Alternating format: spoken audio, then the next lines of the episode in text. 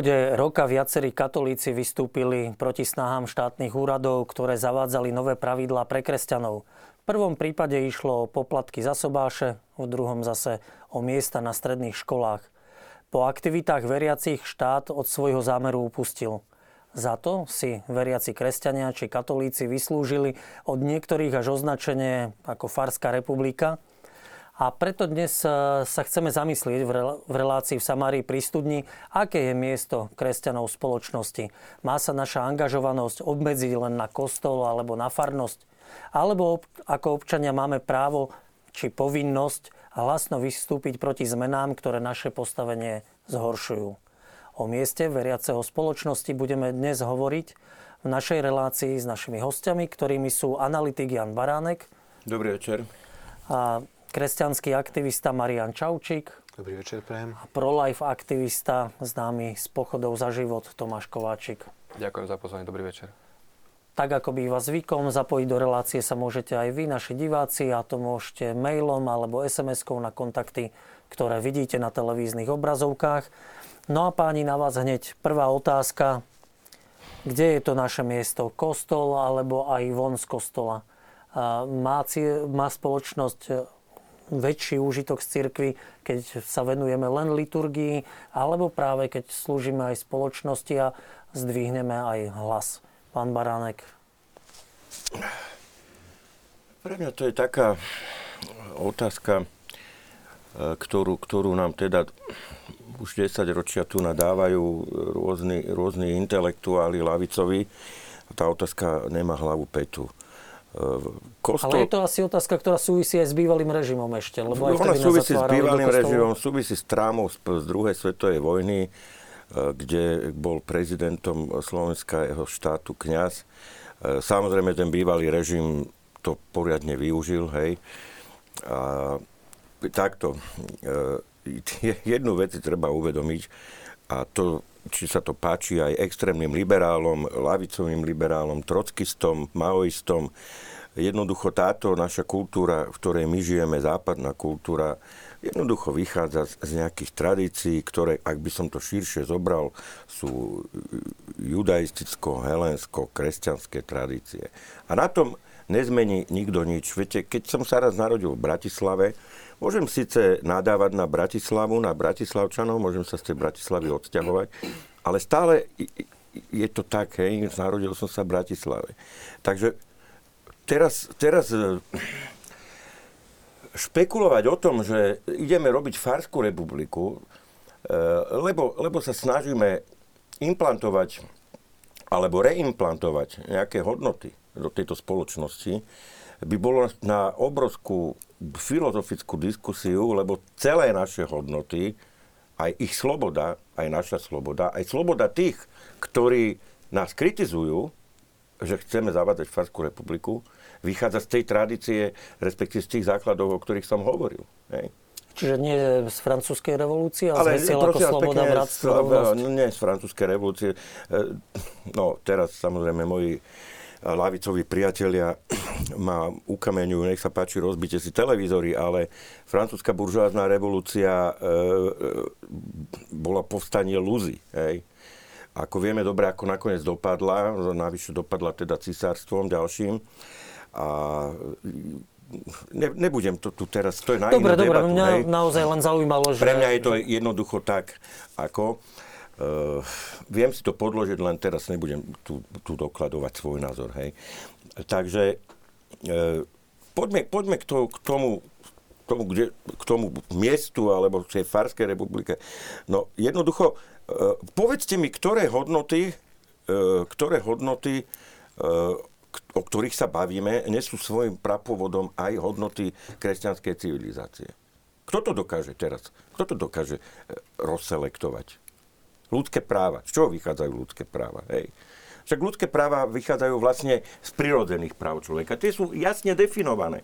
Pre, nebyť, nebyť katolické alebo kresťanstva, my tu dnes sa nebavíme o koncepte nejakých prirodzených práv.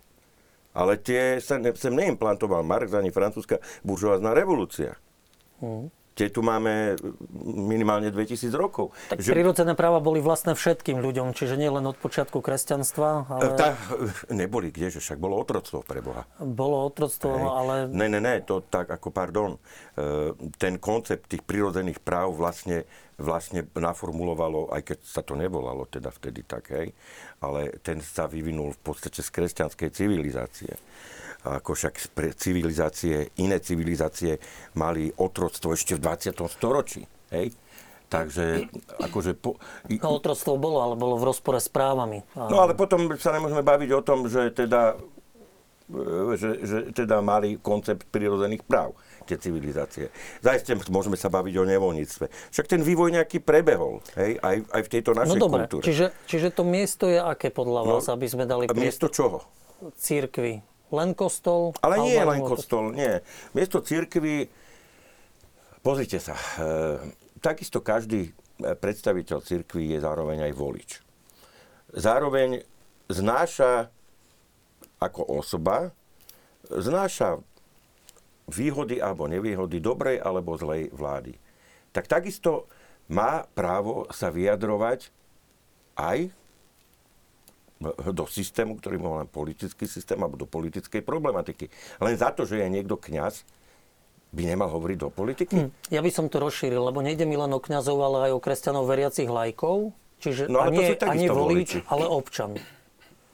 Lebo ja občan s občanskými právami. Áno, áno, áno, zaiste. Ale teraz konkrétne hovorím, že je volič, lebo bavíme sa o politike aj o politike. Celkovo v mieste v spoločnosti, aj o politike. Politika ja, je jeden segment. spoločnosti máme dané, presne. Tam by, som, tam by som nerobil z toho problém. Čo ja vidím problém je to, že, že, že ako, je tá tendencia oddeliť, oddeliť tú církev od politiky, oddeliť možno hmm. kresťanských aktivistov od politiky a tak ďalej a tak ďalej. A s tým, s tým zásadne nesúhlasím. Naopak, ja si myslím, osobný môj názor, že církev, a takto, církevní predstavitelia by sa mali viac vyjadrovať aj k politickým záležitostiam.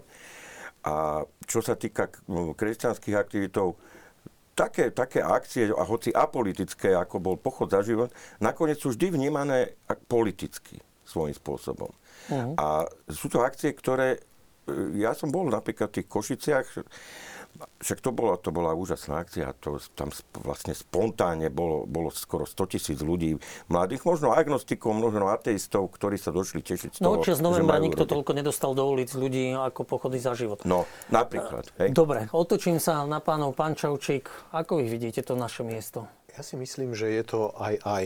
Hej, možno v tom benediktovskom modli sa a pracuj je pre nás miesto aj v cirkvi, kde hľadáme svoju cestu k Bohu, svoju osobnú cestu, svoje posvetenie a podobne, ale pre mňa to automaticky znamená, že máme byť činní aj v spoločnosti.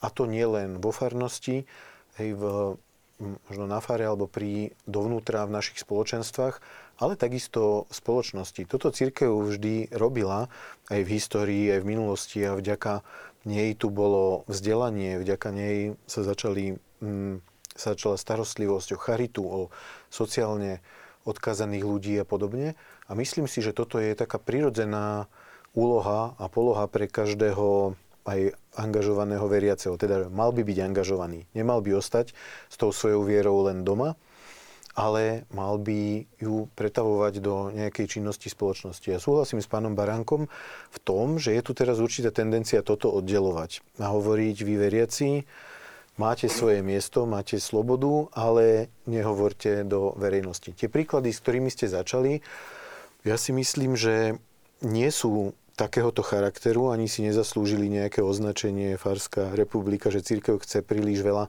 do, do niečoho hovoriť, pretože neviem, s tými poplatkami za sobáše napríklad, keď je raz uznané v našom štáte sobáš aj civilný a aj cirkevný rovnako, nevidím dôvod, prečo by potom za cirkevné sobáše sa mali platiť extra poplatky. Myslím si, že toto je normálna, praktická, odborná vec a možno takisto aj to, ten dopad obmedzenia určitej hranice študentov, ktoré mala na cirkevné školy. Tiež to nie je cirkevná záležitosť. Podľa mňa toto bolo odborne nedomyslené opatrenie, ktoré schválili poslanci, kde si neuvedomili, aký dopad to bude mať. A tu je cesta, aby sa hľadalo oveľa viac, hm, aby sa hľadali odborné riešenia. Ja si myslím, že pritom má veriaci kresťan také isté právo a miesto, ako má človek, ktorý nevychádza z takejto motivácie. Mhm. Dve otázky e, tak e, vyvstali vo mne po tom, čo hovoríte. Prvá vec, mala by ma viera posúvať práve k činnosti, k službe? Že ak chcem žiť opravdivú vieru, tak mal by som slúžiť um, kresťanom, nekresťanom, lebo však vy pracujete v treťom sektore v občanskom združení, ktoré pomáha v Afrike dokonca. Áno, ja si myslím, že jednoznačne áno že malo by ma to viesť ku angažovanosti pre druhých, pre spoločné dobro. Možno akým spôsobom, to už je asi aj na talentoch a na tom, ako každý človek má, aké má možnosti. Ale určite áno. Toto pre mňa bola taká prirodzená, automatická vec aj počas tých rokov RK.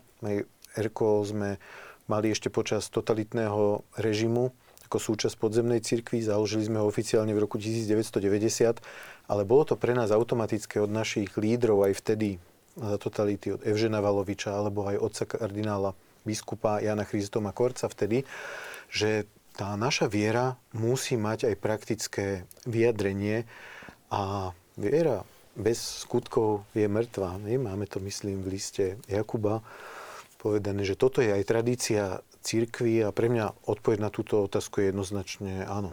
Uh-huh. No a čo sa týka poplatkov a škôl, mňa jedno prekvapuje, udivuje aj negatívne vlastne do vlastných hradov, do našich katolíckých hradov, že sme reagovali neskoro. Ako je možné, že my sme, nikto si u nás nevšimol, že sa zavádzajú nejaké poplatky, až keď zákon prešiel prvým čítaním v parlamente. Čiže ani katolíckí poslanci si to nevšimli. Ako je možné, že riaditeľia cirkevných škôl, cirkevné školské úrady nevedeli o tom, že od 1. septembra budúceho roku platia kvóty? Ja možno k tomu zákonu, ja som si ho pozeral, tú novelu, ktorá zavádzala teda tie poplatky a mm, Neviem presne, koľko tej práce tí poslanci majú na každú schôdzu, ale ak e, dostanú do pár takýchto zákonov na stôl, tak už, už toho je dosť.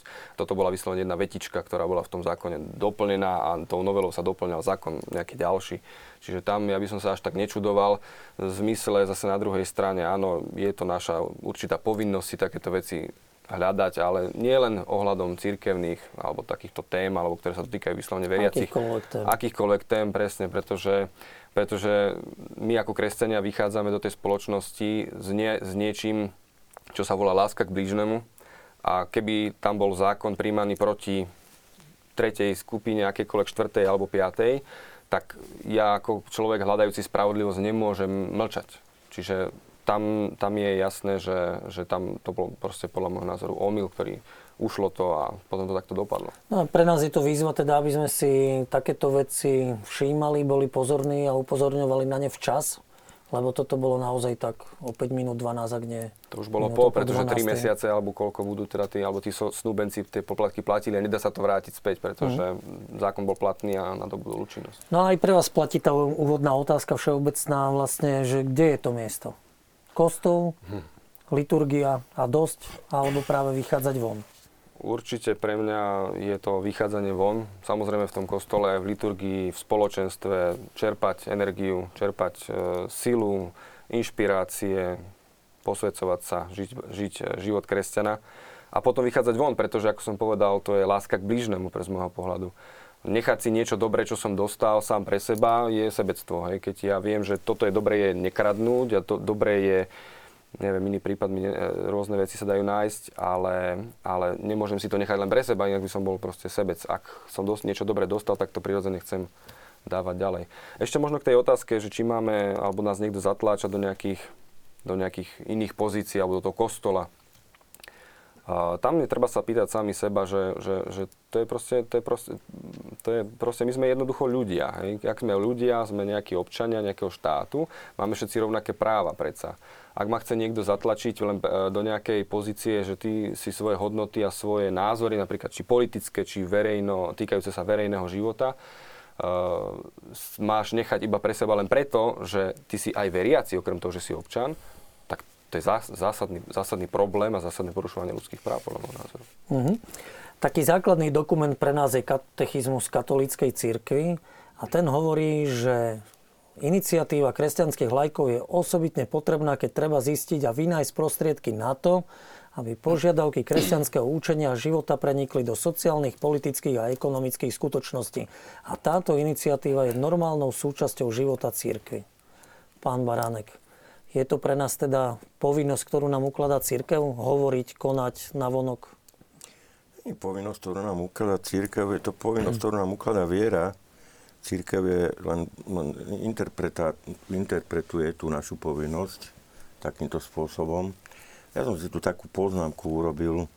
Viete, my máme svojím spôsobom povinnosť evangelizovať a tú spôsob, povinnosť evangelizovať nemusíme vnímať len, len tak, že čo obracať na vieru, hej, ako to bolo ja neviem, histórie. Tá, tá povinnosť evangelizovať je presne o tomto. Hej. Keď to nahradíme tú, tú, tú, tú, tú jednoducho my musíme evangelizovať a to tú evangelizáciu v tomto vnímaní takom spoločensko-politickom, ja by som vnímal tak, e, je... No dnes už ani neže len presadzovanie, hlavne tá ochrana tých našich hodnot, hej. Možno sa k tomu dostaneme pri istambulskom dohovore, ak, ak, ak na to vyjde čas, lebo aj to, aj to už vnímam ako, ako evangelizáciu svojím spôsobom, lebo dnes v tom v tom lavicovom marazme, ktorý, ktorý tu nastal aj po roku 89, ale ten nastal v podstate v celej, v celej Európe, sa nemôžeme baviť o nejakom presadzovaní hodnot. My sme nejaké hodnoty samozrejme v tej histórii presadili. My ich dnes musíme brániť. My ich musíme chrániť, až doslova zachraňovať. Takže a či nám to, viete, či nám toto ukladá ako povinnosť církev. No mne, ja som tak ako nikdy nerozmýšľal. Mne to ukladá ako povinnosť môj zdravý rozum. Prvá vec. A druhá vec mi to ukladá ako povinnosť e, záujem na tom, aby tá spoločnosť fungovala podľa prirodzených, normálnych pravidel. Tretia vec mi to ukladá ako povinnosť e, starosť o budúcnosť mojich detí. A keď si to tak zrátam, zrazu zistím, že tieto moje povinnosti, ktoré som si uložil, sú paralelné, respektíve totožné až synonymické e, s tým, čo chce odo mňa církev a čo vyžaduje moja viera. Čo si myslím, že je ideálny stav a čo je aj ideálny stav na to, aby e, sa tá evangelizácia, o ktorej som hovoril, nejakým spôsobom naplnila. Keď to človek robí, e, keď to robíme tak nejak akože prirodzene to chceme robiť, lebo pokiaľ by sme si, viete, preto, to, preto stále o tom polomizem, lebo keď mi poviem, že mi to ukladá církev, tak tam pripúšťam aj možnosť, že ja s tým vlastne nesúhlasím, ale robím to, lebo mi to ukladá církev. No je to moja taká kresťanská povinnosť tým, že som pokrstený a že som uveril. No, áno, áno, to, to máte pravdu, ale najlepšie najlepšie tú povinnosť vykonávate, keď si ani neuvedomujete, že to je povinnosť. E, o tom hovorím. Hej. E, nie, že by som bol taký dobrý kresťan, že nie som taký dobrý kresťan, veľa vecí, ako priznám sa, veľa vecí robím, lebo musím a nie som až tak presvedčený možno o nich, ale takí sú prevažná časť veriacich máme pochybnosti, špekulujeme, tak máme sa len si. snažiť približiť k ideálu, nikto ho nedosiahne Ale pred reláciou sme sa o tom bavili, hej, že to ako sa nedá jednoducho. Ale isté veci by sme mali, by sme mali robiť, e, lebo sú nám prirodzené. A to je to, čo som hovoril v tej prvej odpovedi. Prirodzené sú nám preto, že sme vyrastli v tom prostredí, ktoré tu formovala tá e, helensko-židovsko-kresťanská, ale tu kresťanská je posledná, takže e, ako teraz momentálne z opačného pohľadu prvá, e, civilizácia. Čo je, čo je dobre. A to je to, čo my musíme chrániť. Aby sa toto nezmenilo aby keď moje deti vyrastú, teda už sú veľké, aby to brali stále ako prirodzenosť. Oni si nemusia uvedomať, že vlastne toto sú atribúty kresťanskej civilizácie a isté veci sú pre nich samozrejme. Lebo keď sa dostanú do štádia, že e, som ešte stále v, v mantineloch tej kresťanskej civilizácie, to už je zle. A to je tá ochrana, o ktorej hovorím, lebo my sa tam dostávame. Mhm. Západná Európa vo veľkej miere už tam je. E, východná Európa ešte, ako by som povedal, odoláva do veľkej miery. Ale e, jednoducho nás tam tlačia. Nehovorím o Amerike, ktorá sa po nástupe Trumpa e, aj v tomto smere začína meniť. Napríklad prvýkrát, prvýkrát v histórii Spojených štátov poslal obrazové posolstvo, videoposolstvo účastníkom chochodu za život prezident. Uh-huh. Predtým bol Mike Pence osobne na pochode za život a teraz neviem, či to bol New York alebo Washington. Ale to sú, to sú obrovské e, e, symboly, obrovské zmeny, hej, ktoré mne dávajú do istej miery e, nádej, aj keď ten Trump je teda až kriminalizovaný v tých lavicových a liber, lavicovo-liberálnych médiách. Toto sú veci samozrejme, ktoré vám oni nenapíšu. Uh-huh a preto to tu aj, preto to tu aj hovorím. A, takže tá Amerika sa niekam posunula, keď Spojené štáty severoamerické. Ja by som bol rád, keby sa nám aj u nás to podarilo, e, nielen zachraňovať tie hodnoty, ale zno, znovu ich renastavovať. Nie rekvalifikovať, ale pre, znovu mm-hmm. nastaviť. A ako dostávať tie naše hodnoty do spoločnosti? Keď som aj citoval ten katechizmus, že máme povinnosť aj do tých sociálnych, aj politických. Ako sa to dá? Ako to ide? Ako výjsť len z tej vlastnej viery a z toho kostola? Myslím, že najlepším spôsobom je robiť to cez nejaké spoločenstvo. Možno to spoločenstvo vo farnosti, kde mám mládežnícke, alebo aj detské spoločenstva, ktoré postupne vedú ľudí, snažíme sa aj cez naše erkárske stretnutia viesť detí ku nejakej spoločnej angažovanosti, napríklad cez dobrú novinu v decembri, v januári cez koledovanie pomáhajú ľuďom, ktorí sú niekde veľmi ďaleko vzdialení, s ktorými nemáme nič spoločné, keď sa to tak zoberie v tom živote tu, ale máme spoločné solidaritu. Máme spoločné to, že sú to naši bratia a sestry, ak sa vnímame takto práve preto, že sme kresťania. Takže ide to tak ruka v ruke možno už od malého dieťaťa, cez mladých ľudí. A ja myslím, že najlepšie to je, keď máme určité spoločenstvo, ktoré nás v tom povzbudí, kde sa navzájom povzbudíme, hľadáme to. Ale veľa urobí aj príklad lídrov. Ľudí, ktorí možno už niečo prežili viac tej spoločnosti, majú niečo za sebou a ktorí nám niečo ukážu. A podľa mňa toto musíme proaktívne hľadať. Hovoriť o tom, čo samotná viera pre nás znamená. Nás teraz dosť inšpiruje napríklad hm, táto knižka Duket. To je katechizmus, ako katechizmus katolíckej cirkvi, ako toto je akoby katechizmus sociálnej nauky cirkvi pre mladých ľudí. Zatiaľ vyšiel len v češtine, ale už v najbližších mesiacoch by mal výjsť aj, aj v slovenčine. A možno zacitujem odtiaľ hm, jednu definíciu, ktorá sa mi veľmi páči. Je to odpoveď na otázku, prečo sa musí kresťan spoločensky angažovať. Odpoveď je, Boh je láska a láska je základnou cestou sociálnej nauky církvy, hovorí pápež Benedikt XVI. Byť kresťanom znamená viac, ako prevziať určité hodnotové presvedčenia a zmýšľanie. Byť kresťanom v jadre znamená stretnutie s osobou Krista. Hľadať ho aj v najposlednejšom človeku, nasledovať ho, ba napodobňovať ho je najpriamejším spôsobom, ako byť kresťanom. Ježíš mal nepodmienený zmysel pre spravodlivosť. Bol naplnený spravodlivou láskou k deťom, chudobným, chorým. Ježíš mal úctu k slobode a dôstojnosti hriešnikov a ľudí vylúčených na okraji spoločnosti. Ježiš sám je sociálnou agendou církvy. Katolícka sociálna nauka je len systematickým rozvojom toho, čo bolo v Ježišovi Kristovi dané v plnosti – to, že človek je opäť odhalený vo svojej dôstojnosti, teda dôstojnosť ľudskej osoby, je oslobodený od chamtivosti a hriechu, nachádza cestu k službe blížnemu, to je solidarita, a ide mu o blaho mesta v úvodzovkách, to je citát z Jeremiáša, tým blahom mesta sa myslí spoločné dobro, teda myslieť na, na dobro všetkých, s ktorými žijeme.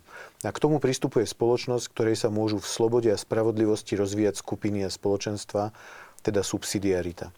Takže táto vízia sociálnej nauky cirkvi a jej princípov, dôstojnosť, ľudská dôstojnosť, solidarita, subsidiarita a spoločné dobro, vlastne vychádza z príkladu Ježiša Krista. A možno to je pre mňa opäť odpoveď na vašu otázku, že my potrebujeme nasledovať Krista, ale potrebujeme to hľadať individuálne, každý sám pre seba, ale takisto v spoločenstvách, v ktorých žijeme. A tam má veľkú úlohu farnosť a no, církev, tak ako nás vedia, alebo církevní lídry, ako nás nastavujú, pomáhajú nám toto svoje poslanie hľadať. Čiže dá sa povedať na dnešnú dobu, keby sme chceli povedať, že ten nový zákon, ktorý vám dávam, aby ste sa navzájom milovali, to je práve dnes napríklad pod pojmom solidarita. A všímať si tých najbiednejších, najchudobnejších, či už v okolí, alebo teda aj na iných kontinentoch. Presne tak. Hej, a myslím si, že církev, hlavná úloha církvy je toto, vzbudzovať v nás lásku a zápal byť, byť svetý, byť dobrý, žiť čnostným životom. A potom automaticky vyplýva pre mňa to, že keď vidím utrpenie ľudí v Sýrii napríklad, alebo v Južnom Sudáne, a mám možnosť preto niečo urobiť, nemalo by ma to nechať úplne lahostajným. Uh-huh. A ešte dve veci ma zaujímali. E, formácia tých mladých že či toto je cesta a osobný príklad. Ste povedali príklady lídrov. Myslím, že áno a že tie dve veci idú, idú ruka v ruke. Mladí by mali dostať nejakú serióznu formáciu. Dostávajú výchovu v rodine, učia sa v škole o svete, ale myslím si, že je tu potom veľmi dôležitá úloha aj takých prirodzených autorít alebo ich lídrov, starších kamarátov, ktorí môžu ich sprevádzať a doplňať túto, túto výchovu. A ja myslím, že keď by sme sa zamysleli sami nad svojou históriou, nad svojimi životmi, nájdeme také body, keď boli v našich životoch veľmi dôležití niektorí ľudia, možno také prirodzené autority alebo lídry, ktorí nás niekde posunuli. Alebo možno zabránili nám odísť niekde preč z tej dobrej cesty. A myslím, že toto je veľmi dôležité, špeciálne pre mladých ľudí, ktorí hľadajú svoju cestu životom, aby dostali takéto pozitívne príklady. Uh-huh. A pán Kovačík, vy by ste mohli možno odpovedať aj nášmu divákovi, ehm, a súvisí to teda s tou témou, o ktorej hovoríme že kresťanom, katolíkom nie je v dnešnej spoločnosti vo svete byť ľahké. Buď vám zazlievajú, že ste bigotný katolík, alebo vás považujú za liberála. Nedá sa byť na jednom brehu aj na druhom. Máme byť katolíkmi v politike, spoločnosti, kultúre, podnikaní, v každom životnom povolaní a hlavne tam, kde sme potrební. Nemáme sa bať mlčať, konať. Je nutné sa niekedy radikalizovať, ozvať sa, napísať, ukázať sa. Aj v tom treba dávka odvahy. Napríklad za cenu života ísť proti prúdu spoločenských okolností. Takže čo by ste povedali na taký postreh, konštatovanie tomu nášmu divákovi? No, jednoducho, jednoducho sa dá povedať, že áno. V podstate e, ten kresťan, keď je autentický, e, tak e, to žije nejak vnútri, zvnútra to z neho vychádza, že proste či v podnikaní, či v poverenom živote, alebo v rodine, kdekoľvek, žije to svoje kresťanstvo, to, čo dostal, tie hodnoty od Krista ktoré, ktorý je našim učiteľom a vidíme, sa, vidíme v ňom ten vzor milovať toho blížneho, tak v podstate to je prirodzené, že potom to presakuje do všetkých tých, e, do všetkých tých našich e, ďalších aktivít a do celého toho života. To sa nedá odpíliť skončením omše a odchodom z kostola. Ja nerozumiem celkom tomu, ak teda človek žije to kresťanstvo naozaj zvnútornené a autentické. Ja by som sa možno ešte vrátil k tomu, čo keď ste túto časť uviedli, použili ste slovo, mm, táto iniciatíva je normálnou súčasťou života církvy. No to slovo normálno ma úplne ma zaujalo, lebo naozaj je to normálna záležitosť, že keď e, niečo, niečo žijem, niečo, vo mne, niečo do mňa rodičia, farár, u mňa bubák s kufom a, a ďalší proste nejak do nás vložili, tak je to normálne, že proste to chcem odozdávať ďalej a žiť ďalej. Ešte, keď sme sa pred chvíľkou rozprávali, alebo bolo to taká debata, tak mňa trošku vyrušilo slovo, že presadzovať kresťanské, kresťanské hodnoty alebo spôsoby. Ono to presadzovanie znie tak ako, že tak ako negatívne, by som povedal. No, ono v podstate vo finále to aj tak ponúkame. Jak máme systém, máme demokraciu, tí ľudia buď tú ponuku príjmu, alebo ju nepríjmu toho, čo im my ponúkame. Hej. Čiže e, nejaké naše hodnoty, ktoré, ktoré prinášame do verejného života, či to už tie spôsoby sú rôzne. Čiže vidím to ako úplne prirodzenú súčasť. Uh-huh. Spravme si po pol hodinke prestávku, poprosím režiu o videoklip a po ňom sa vrátime opäť k našej diskusii.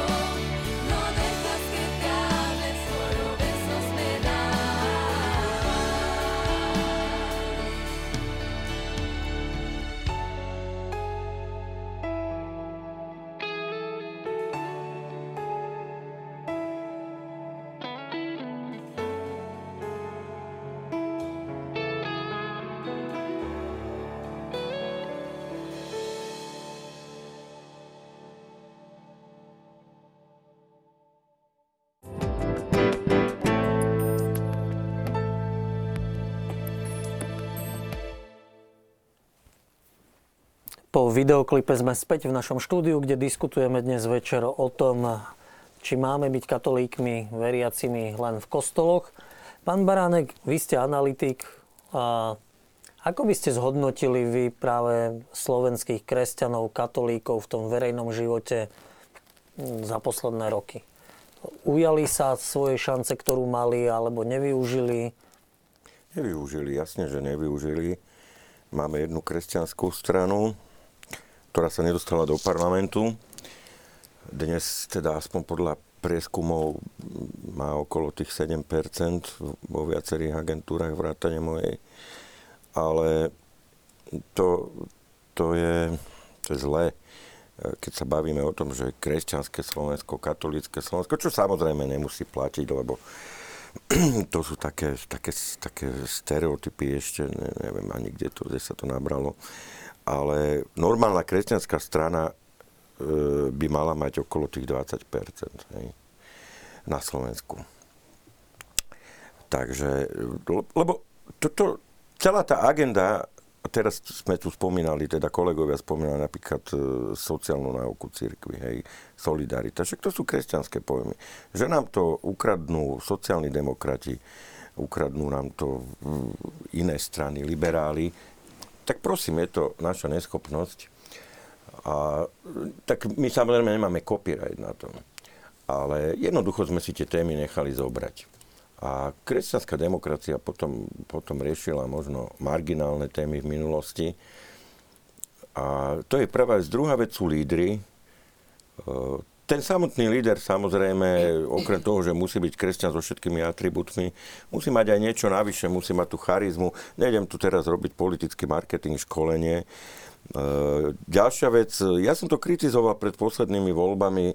Kresťania sa nemali, e, ani tí aktivisti napríklad rozprchnúť e, do viacerých politických strán, mali, mali byť teda v jednej, lebo tým pádom sa nám diverzifikovali aj tie hlasy kresťanov, ktoré oni so sebou e, do toho parlamentu sprostredkovane doniesli. No ale potom sa stalo, že napríklad KDH v parlamente nie je.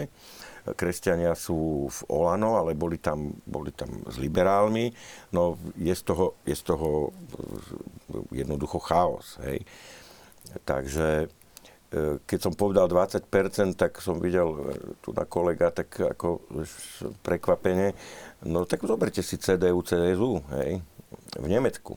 A tu sa bavíme o, pre, s výnimkou Bávorska o prevažne teda reformovaných círk, reformovanej církvi. A je to tým, že aj to CDU má platformy. Hej. Napríklad má platformy, v rámci ktorých teda si už každý ten politik a volič... Konzervatívnejšie, liberálnejšie. Tak, hej.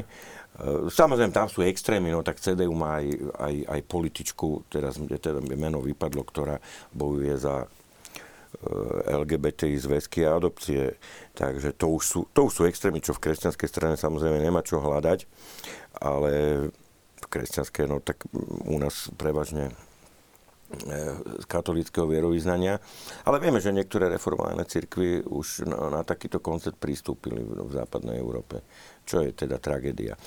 Ale to iné som chcel povedať. Chcel som povedať to, že dá sa, ja verím tomu, že sa dá urobiť názorovo širokospektrálna, stále ale kresťanská strana, ktorá by sa podielala na moci. Aj keď e, slovo presadzovať hodnoty e, sa kolegovi nepáči, tu zase musím povedať jednu vec. V politike sa aj keď robia kompromisy, veď všetky koaličné vlády sú na to odkázané, ale v politike sa názory presadzujú. Bohužiaľ, takto funguje politika. No, širšie, ale... Ja viem, ja viem, a, ale teraz sa bavíme konkrétne o politickej strane. A prečo vy si neviete predstaviť skôr kooperáciu kresťanských politikov z viacerých strán?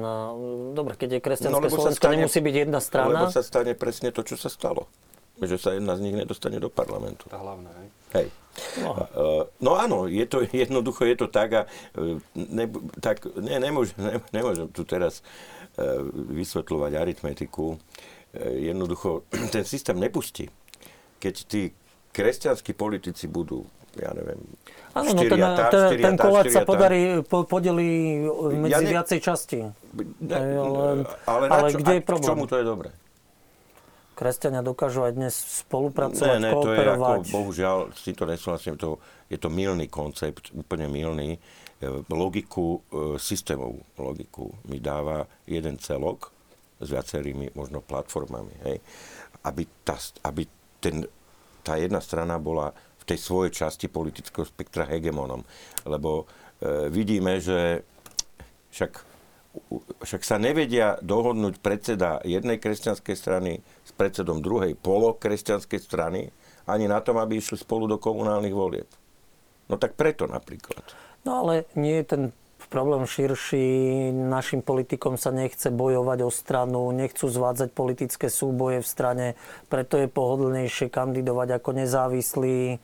Chvála a, Bohu, a to je to v celej spoločnosti. Do parlamentu nedá zatiaľ a dúfam, že sa ani nikdy dať nebude kandidovať ako nezávislý. Viete, celý koncept nezávislých kandidátov, to, to je ďalšie zlo a anarchia v politike, ale asi, asi o tom to nemá byť tá nie, relácia. Nie. Zaujímalo ma to naozaj, ako sa kresťanskí lídry zmocnili tej úlohy. Dobre, vy ste pozreli ten politický aspekt páni, ten občiansky. Ste, pán Čauček, vraveli, že o tých lídroch zmocnili sa kresťanské lídry tej sociálnej oblasti, tých možností, ktoré boli? Ja by som povedal, že sa veľa urobilo za tie posledné roky. Možno sa mohlo urobiť, urobiť viac. Vždy sa dá. Vždy sa, vždy sa určite dá, hej, ťaž, ťažko povedať. Podľa mňa chcelo by to možno takú, taký poctivý pohľad späť, čo do istej miery sa snažíme aj na rôznych fórach, fór, na fóre života, alebo možno aj na iných platformách trocha pozerať, čo sa spravilo a kde, kde sme. Mm, mne sa vidí, že hej, dalo by sa urobiť viac, keby sa možno dokázali viac, lepšie definovať spoločné témy a ťahať spoločne za jeden povraz. Lebo toto je možno náš problém na Slovensku, aj v politike, ale nie len tam, že niekedy je ťažko tejto súčasnej modernej mm, spoločnosti dobre určiť priority, do ktorých ideme a kde sa kde treba, aby sme zabrali všetci a sa tam spojili a kde je možno lepšie, aby tie dielčie veci ťahali možno iné organizácie alebo iní ľudia a podobne. Toto nie je také, také jednoduché. Navyše možno v prostredí, ktoré nie vždy praje. Alebo možno čoraz častejšie možno nepraje církvie, ako s čím sme začali, že budú takéto aktivity potom označované ako Farská republika, že chceme príliš veľa doniesť církev do, do, do spoločnosti a a podobne. Ja myslím, že je tu dôležité, aby sme dozrievali aj ako lídry a za tých viac ako 20 rokov máme tu ďalšiu generáciu kresťanských lídrov a možno vyskúšali sme si niektoré veci, ktoré tak, ako sme ich robili, niečo priniesli, ale možno aj nezafungovali.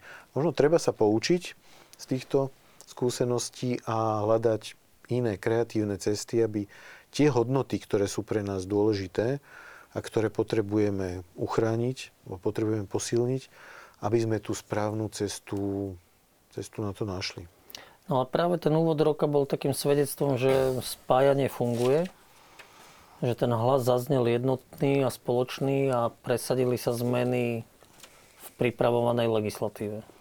Hej, súhlasím. Niekedy treba a treba to urobiť aj rýchlo, bo žijeme veľmi rýchlu dobu a niekedy treba konať veľ, veľmi rýchlo a možno v týchto veciach, ktoré, ktoré sme spomenuli, sa podarilo niečo otočiť alebo, alebo niečo zachrániť. Takže áno.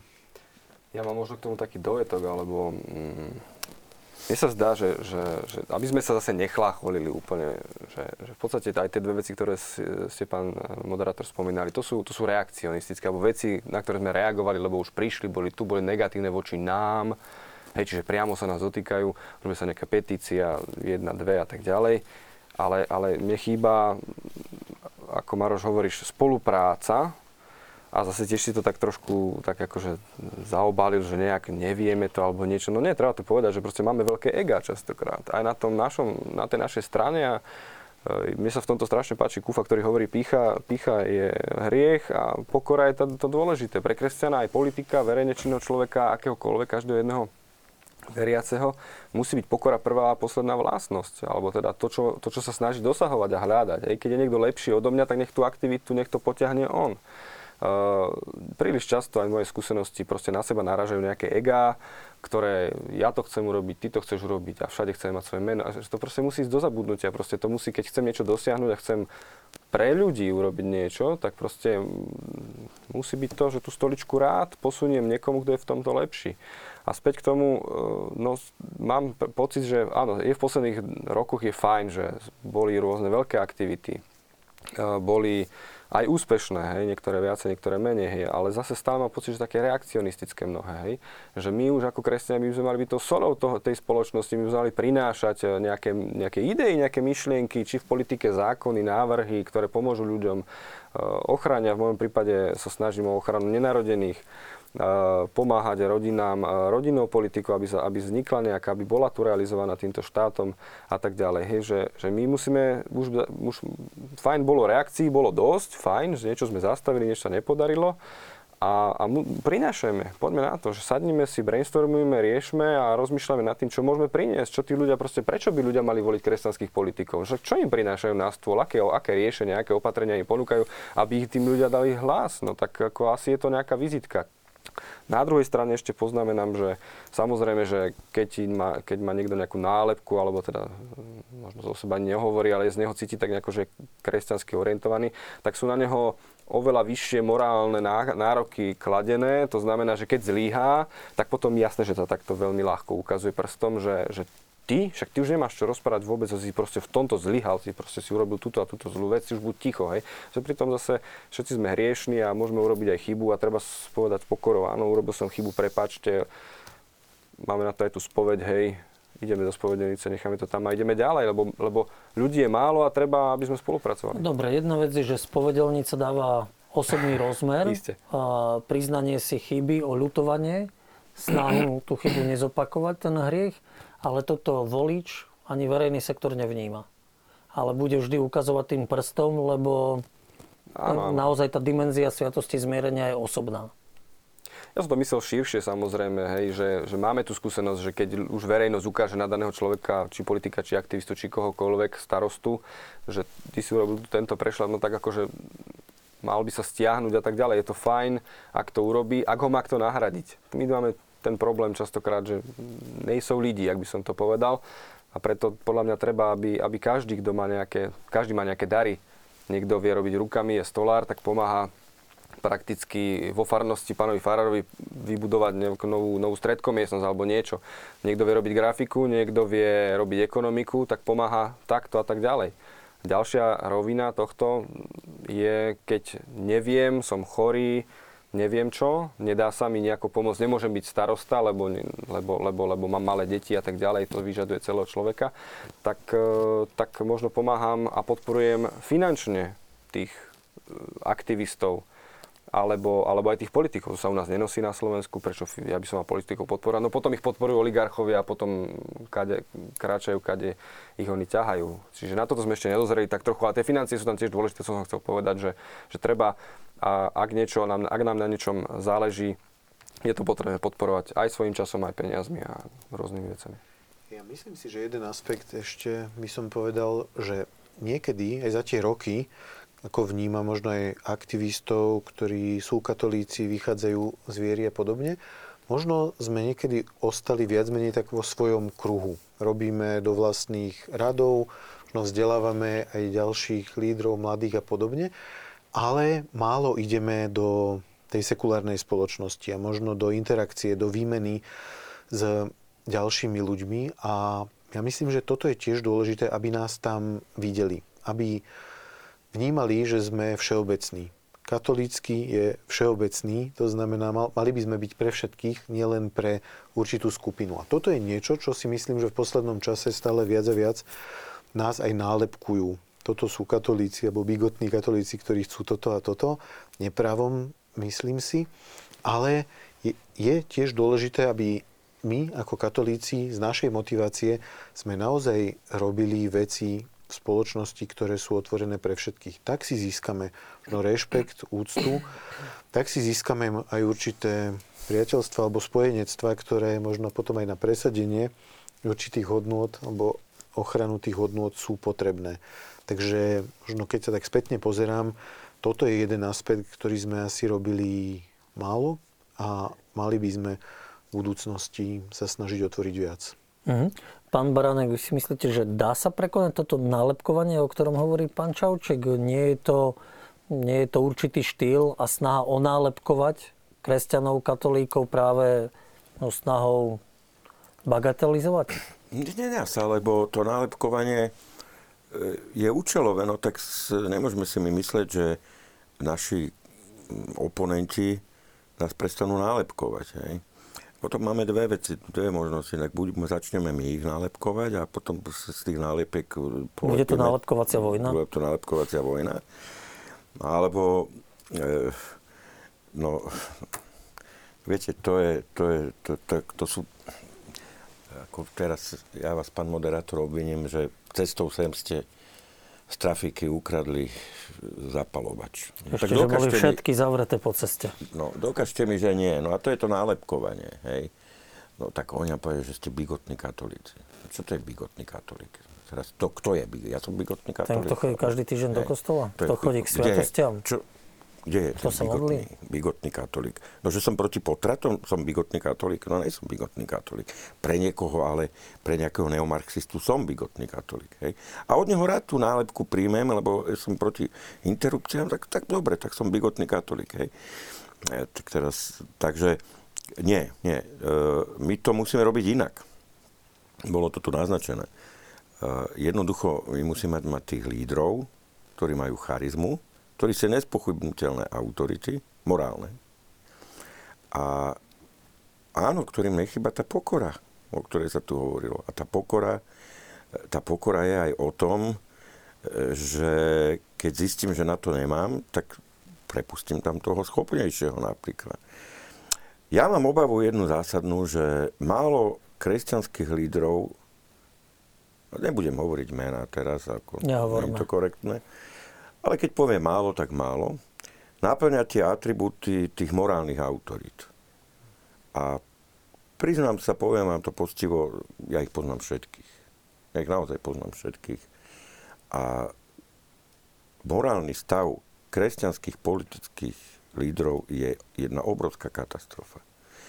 Bohužiaľ, eh, ale myslím v celej histórii, nemyslím teraz súčasne, myslím od roku 89, ale teda politických kresťanských lídrov. Politických, politických. No tak církevných si... Ne, ne, ne. Aby sme nehovorili o tých občianských, kresťanských nie, a aj nie, církev. politických, politických. Mm-hmm. Ale rád za radom. A teraz e, nemyslím tým len lídrov v KDH, ale všetkých tých, ktorí si o, o, ktorí si o, o sebe deklarovali, že ja som kresťan. Ktorí hej. sa zaštiťujú krížom. Tak, hej. tak. Takže to naprieč politickým spektrom. Aby, aby to teraz niekto nebral za osobne. Hej, no a to je, to, je, to je katastrofa. To radšej potom nech povie, že, že je agnostik, alebo ja, ja neviem čo, alebo no, nechcem sa iných dotýkať.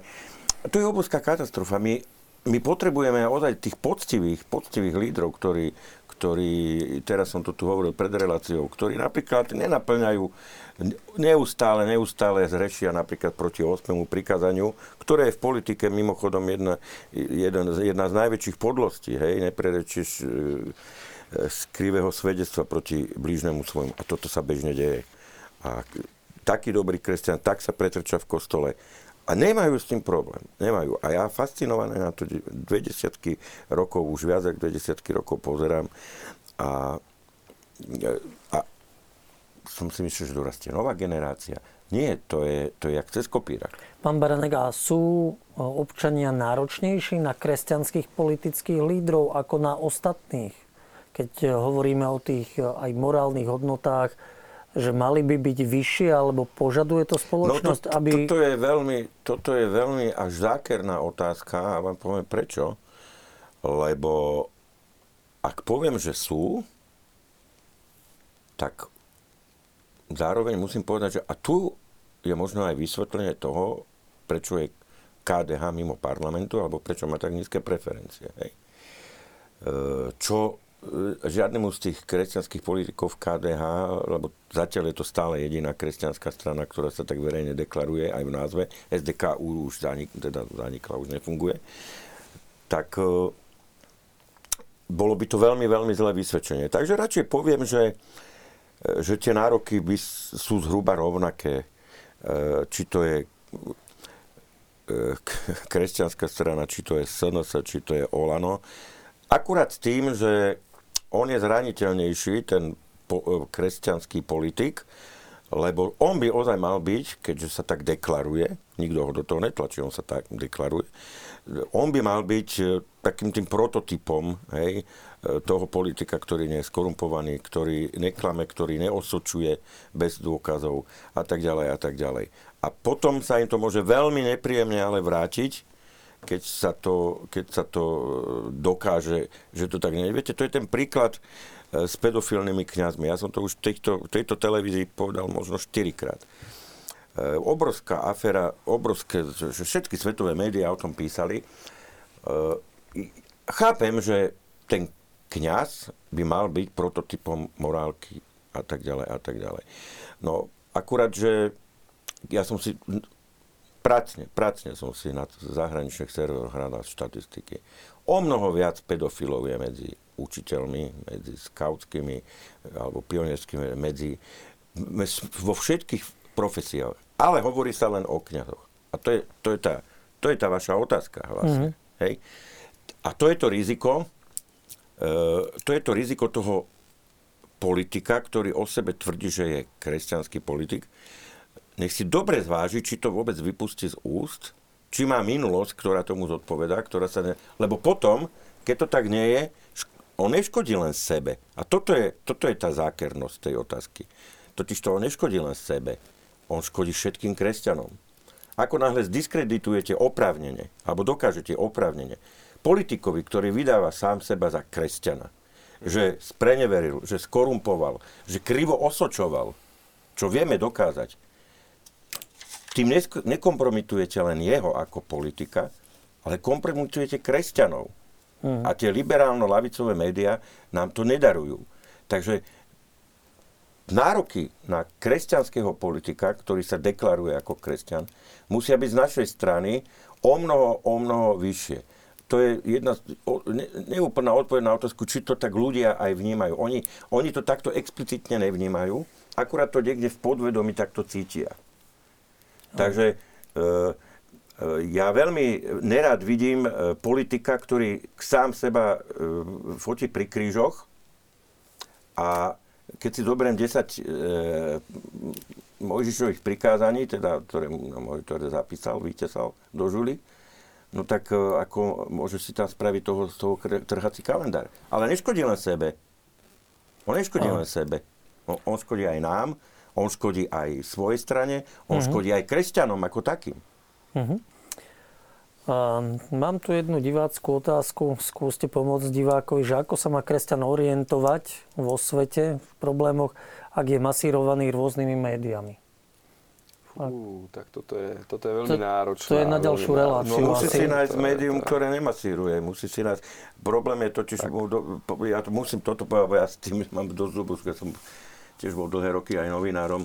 Uh, jednoducho my dnes na Slovensku, keď si zoberieme mienkotvorné médiá, väčšinou, väčšinou sú to liberálne a, a lavicové médiá.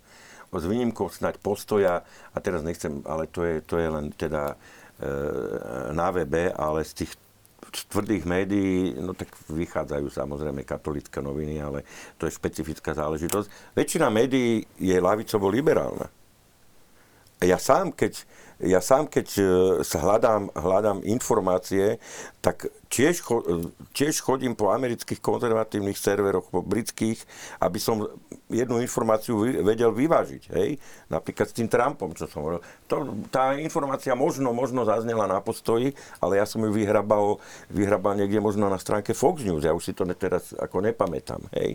A no, takýchto príkladov vám dám ja, viac. Ja mám jednu teóriu. Ak je nás 70-75% kresťanov spoločnosti, a prekážajú nám články niektorých médií, nečítajme to médium, nebude mať reklamu a zanikne. No tak toto bohužiaľ nefunguje. Ale nefunguje to tak. No, my, my, funguje to inak. My by sme mali mať svoje keď už nepoviem, toto je TV Lux je niečo iné. My by sme mali mať svoje médiá. Ja vám poviem príklad, ja už som ho hovoril. Uh, len treba ho opakovať, lebo uh, naše médiá donesli, potom ako bol Trump zvolený, všetky naše médiá radom donesli zábery z obrovských demonstrácií, jak demonstrujú ženy proti, proti e, sexuálnemu predatorovi Trumpovi a ja neviem čo. Jeden hlavný rečník, myslím, v demonstrácii tých žen vo Washingtone bola Angela Davisová túto informáciu naše médiá nedoniesli. Neprinesli informáciu o tom, kto je to Angela Davisová. Okrem toho, že je to až, až a fanatická feministka, že je to bývalá predsednička komunistickej strany Spojených štátov, že dostala Leninovú cenu od Brežneva v 70. rokoch. Toto už táto informácia nezaznela. Ej, čiže, čiže ten odkaz divákovi je, že treba že sledovať nie, viacero médií ale a ešte si chudák aj divák, overovať... nevie po anglicky, čo má sledovať? No jednoducho slovenský trh je pluralitne mediálny, trh je pluralitne vyprázdnený. Môže sledovať české médiá, tam už, tam už je tá pluralita ako taká. Ale čo sa týka e, kresťanského, konzervatívneho e, názoru versus liberálneho a lavicového, je vyprázdnený ten trh. No bohužiaľ, je to tak. 20 rokov o tom hovorím, prepačte, už len dokončím. Minimálne 20 rokov, že od potrebujeme mať svoje médium. Ale nie svoje, že aby sme do ňoho klamali, ale aby sme mali plat, platformu, kde môžeme polemizovať s názormi našich uh, lavicovo-liberálnych priateľov. Mne to ale celé nedáva zmysel. Ak žijeme v nejakej trhovej ekonomike, tak 70% ľudí, keď nesúhlasí s tým, čo číta, tak by to nemalo čítať hej, vo finále, ako ste aj vy, pán moderátor, povedali. Ale ako keby my sme nevedeli niečo, ako ste vypovedali, pán Barárek, že vygenerovať nejaké to seriózne, seriózne médium, nedáva to celé zmysel. Ale potom zase popri všetkých týchto veciach uh, sú tu alternatívne tzv. médiá, ktoré určitým spôsobom odobrali alebo odobrali tých čitateľov tým, tým štandardným do istej miery. Hej, vieme, že tá čítanosť uh, nemenovaných denníkov a tak ďalej to, to klesá alebo postupne je tam určitý, určitý vývoj a narastajú, narastajú alternatívne médiá, lebo ľudia, OK, ja tie alternatívne médiá ne, neobhajujem, pretože obsahujú rôzny obsah, konšpirácie a tak ďalej, to určite nie, ale, ale ľudia spochybňujú tie štandardné médiá a napriek tomu sa tie štandardné médiá pre mňa nepochopiteľne nepoučia z toho a trhovo sa nesprávajú. Ja vám pretože... poviem, prečo sa nepoučia. Lebo oni nerobia žurnalistiku, ale propagandu. Ej, no tak to, to, to súhlasím. To není žurnalistika, to je propaganda. Ako na hre robíte propagandu, tak ste úplne inom leveli, máte úplne iný záujem, ako keď robíte žurnalistiku. Hm. Len viete, čo chyba? Chyba tá spätná väzba. Chyba to, čo napríklad ja som, ja som tu teraz, a ne, že by som bol ja arbiter nejaký, ale čo som tu povedal. Chyba im to dokazovanie, že, že, že propagandu robia polopravdami. Lebo ten príklad zámerne som uviedol, ktorý som uviedol. Lebo povedať, bojov, eh, protestovali proti Trumpovi ženy, tisíce žen, no fajn, dobre, to, ako je to silná informácia. Len keď ju doplníte, že hlavným rečníkom bola komunistka, ocenená Brežnevom, no tak tá informácia vyzerá úplne inak. Ano. A toto tu chýba. Pán Čaučík? Ja by som povedal tiež, že ano, treba sa snažiť sledovať aj informácie čo najviac pri koreni pri, alebo pri pramení tam, kde sú. Keď sa hovorí o nejakej organizácii a bude sa dočíta divák niečo v lavicovom médiu, skúsil by som si to overiť možno priamo pri pramení na webovej stránke tej organizácie alebo, alebo podobne. Lebo často máme tú skúsenosť, že mm, bežne médiá tú činnosť, ktorú my robíme, neberú nejakým spôsobom. Poviem príklad, dobrá novina, Vianočná kolednícká akcia, veľká akcia detí, kde sa zapája 25 tisíc detí, mladých každý rok. 23 rokov ju máme na Slovensku. Jedna, je to najväčšia dobrovoľnícka pravidelná akcia. Keď máme, každý rok dávame tlačové správy, ideme koledovať aj k prezidentovi, pozývame tam médiá, prídu tam väčšinou vždy len agentúry verejnoprávne a cirkevné médiá. Súkromné médiá nemajú záujem prísť. Toto je naša skúsenosť, ale tým pádom nejaká časť tej reality, ktorú napríklad my žijeme a možno ktorú by radi tí ľudia počuli, lebo navštívime viac ako 70 tisíc rodín. To je veľká časť ľudí na Slovensku a možno oni by radi o tom vedeli viac, ale cez tie bežné médiá, bo súkromné médiá sa im tá informácia nedostane.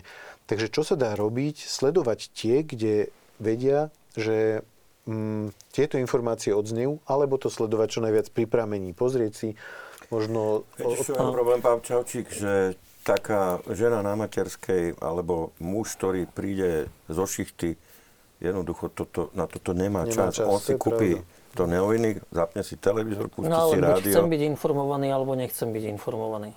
E, Rado, pardon, pán moderátor, je najprv, viete, pre tých ľudí je podstatné nakrmiť rodinu, prebaliť Samozrejme, detsko, ja tomu rozumiem. upratať a... Pre mňa je hľadanie informácií profesia, za ktorú som platený. No, lenže oni nie sú novinári. Prevažná časť voličov, 99,5 možno percenta, nie sú novinári, ja neviem, to som z hlavy povedal. Pani... Nemôžeme to, takto, takto. My to nemôžeme od nich chcieť toto. Je to, je to pravda, čo ste, ale nemôžeme. Totiž, ne, my to musíme inak posúdať.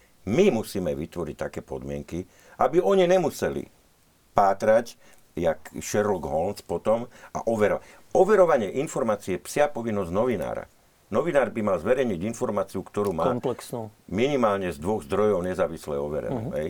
Pán Kovačík. Ja mám, nemám odpoveď, mám otázku. Kde sú tí angažovaní katolíci, keď nemáme takéto médium, alebo nie sú v takýchto médiách?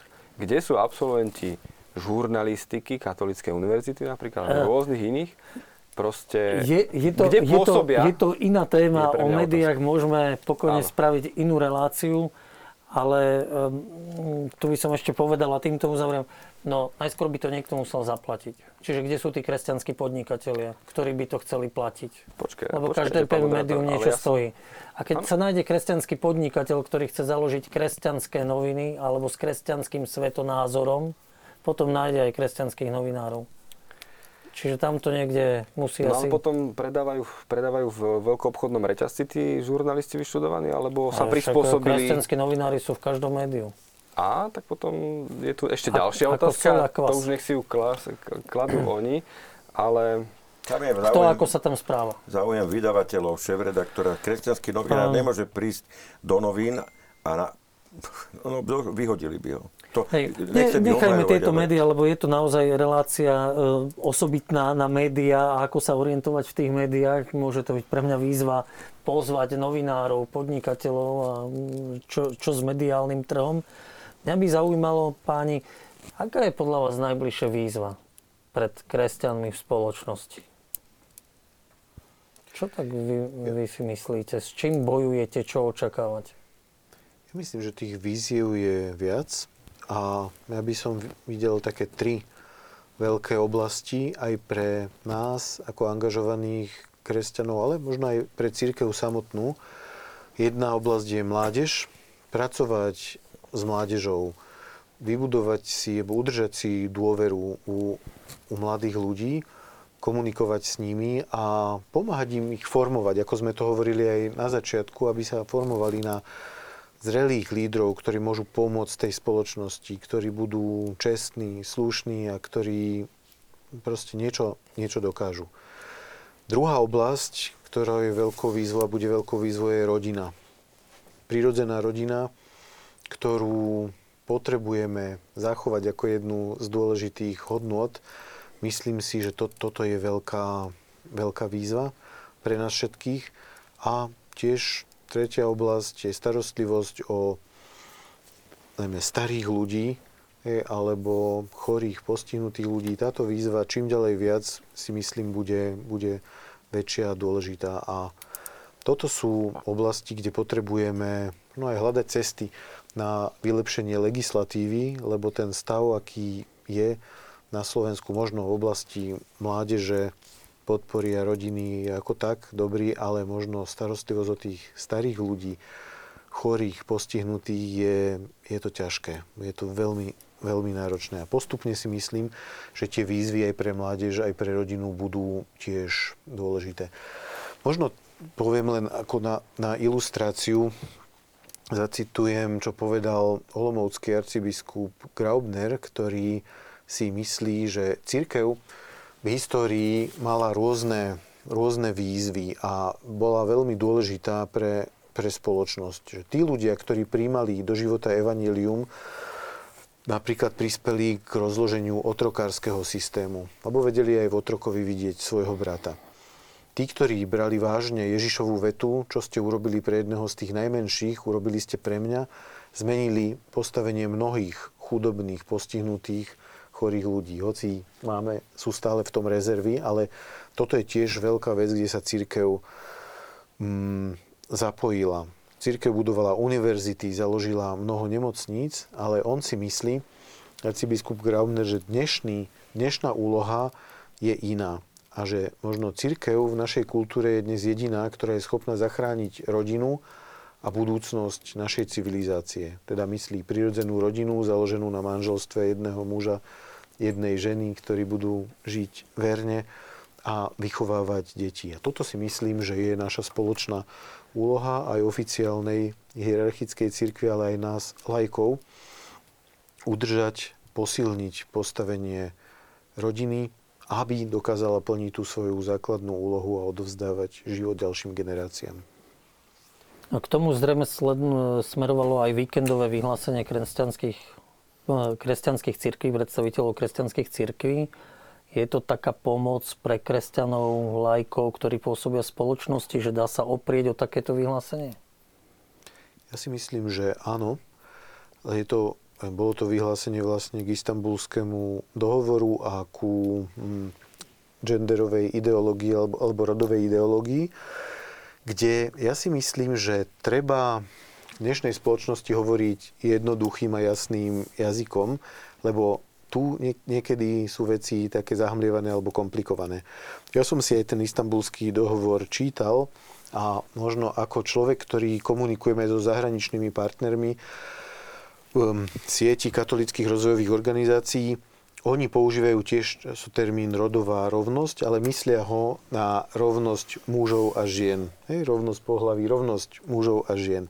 Ale vieme, že rodová rovnosť alebo jej rod sa používa aj ako sociálny konštrukt, ako to, čo spoločnosť si myslí o rolách mužov a žien. A toto môže byť veľmi použité na, napríklad na podporu manželstiev rovnako pohlavných ľudí. Keby som toto bol čítal, alebo istambulský dohovor pred desiatimi rokmi, myslel by som si, že toto azda nie je problém a naozaj ide o odstranenie násilia a podobne. Ale keď to čítate a vidíte v kontexte toho, že ďalšie a ďalšie krajiny v Európe príjmajú zákony nielen o registrovanom partnerstve, ale o manželstvách homosexuálnych ľudí, tak vtedy to dáva človeku iný, iný zmysel a myslím si, že v tomto naozaj predstaviteľa cirkvi vidia za roh a majú reálnu obavu, mm, aby sme tu nestratili v podstate slobodu, nestratili základné hodnoty manželstva postaveného na celoživotnom zväzku muža a ženy, ale aj slobody, lebo to sa môže veľmi ľahko stať, že takáto ideológia bude totalitná a kto nebude chcieť ju príjmať, tak môže mať problémy. Ako sa stretávame s tým z príkladov, rôznych príkladov hm, v západoeurópskych krajinách. Ak niekto nechce oddávať ľudí rovnakého pohľavia, ak je tam prijatý taký zákon, má problém, príde o prácu, alebo robia problémy aj tým, ktorí pečú torty na takéto podujatia. To isté sa môže stať cirkvi, že bude cirkev tlačená do kúta, aby požehnávala takéto zväzky, s ktorými principiálne má problém. Mhm. Pán Kovaček, kde vy vidíte tie výzvy pre kresťana v spoločnosti v dnešnej dobe? Mm, zobudiť ľudí, aby, aby, aby niečo robili, lebo tá, ja to považujem tú neangažovanosť širokej skupiny ľudí, kresťanov za, za, za, za nekresťanskú, by som povedal. Čiže aj táto relácia ju veľmi vítam, že sme sa o to mohli porozprávať, lebo naozaj vychádza z toho, keď milujem blížneho svojho, tak sa snažím pre človeka, pre iných ľudí robiť niečo. Čiže zobudiť ľudí, ale na druhej strane aj potrebujeme mm, sa povzbudiť. To znamená, potrebujeme dosávať nejaké spoločensko, nazvime to politické úspechy, alebo takýmto spôsobom určitým spôsobom aj e, pri tomto istambulskom dohovore môžeme spomenúť, že premiér sa veľmi, veľmi e, vyhranil voči tomuto dohovoru, povedal, že ho nebude ratifikovať jeho vláda, hoci teda kresťanské cirkvi žiadali stiahnutie podpisu, čo je ešte krok naviac, čiže tam sa verím ešte bude nejaký, nejaký aktivizmus alebo nejaké kroky diať ale teda dosahovať určité, určité úspechy je potrebné, aby, aby ľudia sa nevyčerpali nejakým stálym, stálym nejakým aktivizmom a potom stále nejak, ako keby nevideli nejaké úspechy. Preto aj v tomto možno mm, vnímam aj pozitívne zase jedna z vládnych strán prináša, uh, navrhuje ohľadom tých rodinných vecí rodinnú doložku, žiada radu vlády pre rodinnú politiku a demografický rast. Hej, to sú veci, v ktorých by naozaj kresťania, ľudia, ktorým záleží na rodine, na rodinnej politike, na opatreniach, aby ľudia mohli Eh, mohli mať viacej detí zodpovedne, keď ich chcú mať a tak ďalej. Čiže aby, aby ich to neuvrhovalo do chudoby. Čiže tam tie opatrenia v takej, takomto orgáne, ktorý by bol poradným orgánom vlády, naozaj, naozaj by bolo, bolo dobre, keby také niečo vzniklo. Čiže, čiže musíme prinášať takéto, takéto riešenia, nápady a byť aktívni. Aktívni a mm, nielen reaktívni. Uh-huh. Pán Baranek, tie výzvy podľa vás? Sú tri, ale o širšom ponímaní teda dve paradoxne v širšom dve.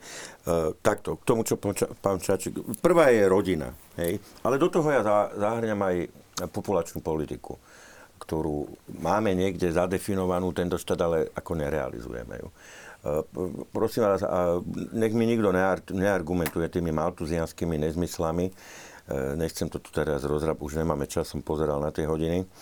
Uh, poďme k tej rodine. K tomu, k tomu istambulskému dohovoru. Prosím vás pekne, treba si uvedomiť, ja to tu stále hovorím, e, že lavicovi, lavicovi. Toto je normálne, toto je, čo sa tu deje, bolševická sabotáž.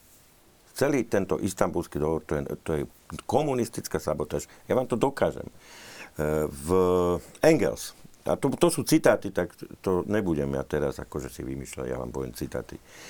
Engels považuje nerozlučnosť manželstva ako hlasa kresťanstvo za formu zotročenia ženy. Hej. A Lenin e, požaduje jej oslobodenie od šporáka, pričom základom musí byť oslobodenie sexuálne oslobodenie ženy s možnosťou, aby ľubovoľne striedala partnerov, čo jej zaistí nezávislosť na mužovi.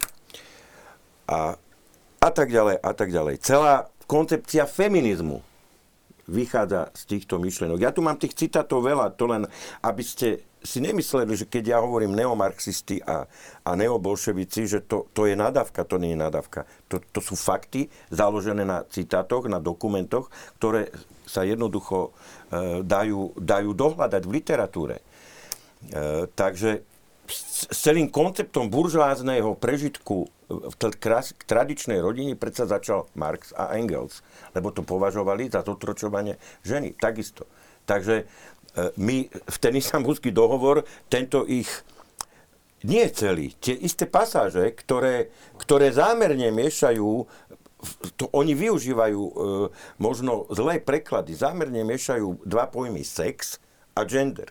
Lebo sex v angličtine znamená pohlavie a gender znamená pohlavie na základe uh, nejakých socio, sociálnych zhôd, že toto je úloha ženy a toto je úloha muža. Začnú to miešať a jasné, že prostý Slovák, ktorý ani nevie, že aký je rozdiel medzi sex a gender, lebo v Slovenčine to nemáme, tak ani, ani nevie vlastne, že o čo nám ide. No nám ide presne o to, uh, aby výzva, nám ide presne o to, aby sme uh, na jednej strane totiž oddelujú gender od sex, keď to potrebujú v istambulskom dohovore. E, potrebujú to vtedy, keď akože idú zrovnoprávňovať ženy. Že tie gender úlohy sú vlastne, vlastne treba rekvalifikovať, že to, čo je mužská úloha spoločnosti a čo je ženská úloha spoločnosti, že to treba rekvalifikovať a zrovnoprávniť. Ale na druhej strane zvyšok celého istambulského dohovoru nie je podľa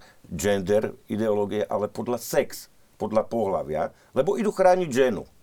Uh. Však sami v tom nemajú jasno. Sami v tom nemajú jasno. A takýmto záľudným spôsobom implantujú myšlienky Freuda, Nietzscheho, Marxa, Engelsa, Lenina. Dobre, čiže Jediný, to... kto sa proti ním postavil, bol Stalin.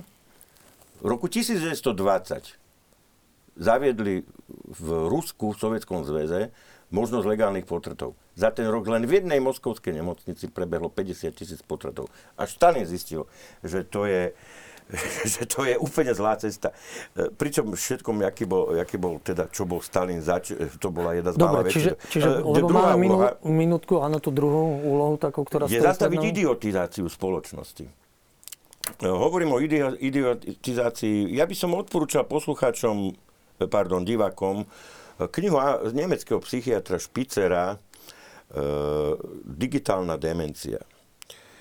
A to je tá nadstavba na tou celou témou, o čom sa my bavíme. Nad, to je tá nadstavba na to možnosťou informovať sa a tak ďalej a tak ďalej. Totiž nemajme my milnú predstavu, že ďalšie generácie e, našich potomkov budú múdrejšie a múdrejšie. Nie. Ďalšie generácie našich potomkov, ak to pôjde takto ďalej, budú sprostejšie a sprostejšie. Lebo dnes e, majú niektoré deti problém písať rukou. Dnes, keď si má vynásobiť 2x, 3x8, si dobre kalkulačku, e, máte Google pritom ja som není žiadny skosnatelý dinosaurus. Ja som, ja som človek, ktorý programoval v Assembleri, ktorý, ktorý začal na prvých počítačoch, ktoré vôbec došli do Nedá, ČSSR. nedá sa viac pokračovať v tejto diskusii, lebo náš čas uplí, uplynul. Uplynul. Tak to uzavriem tým, že eh, máme čo robiť a tá idiotizácia spoločnosti tu možno dopo- dopoviem teda niekedy na budúce. Ďakujem. Ja ďakujem páni, že ste prišli do štúdia televízie Lux. Vám, vážení diváci, ďakujem za pozornosť a prajem ešte pekný večer. Ďakujem za pozvanie. Ďakujem pekne večer.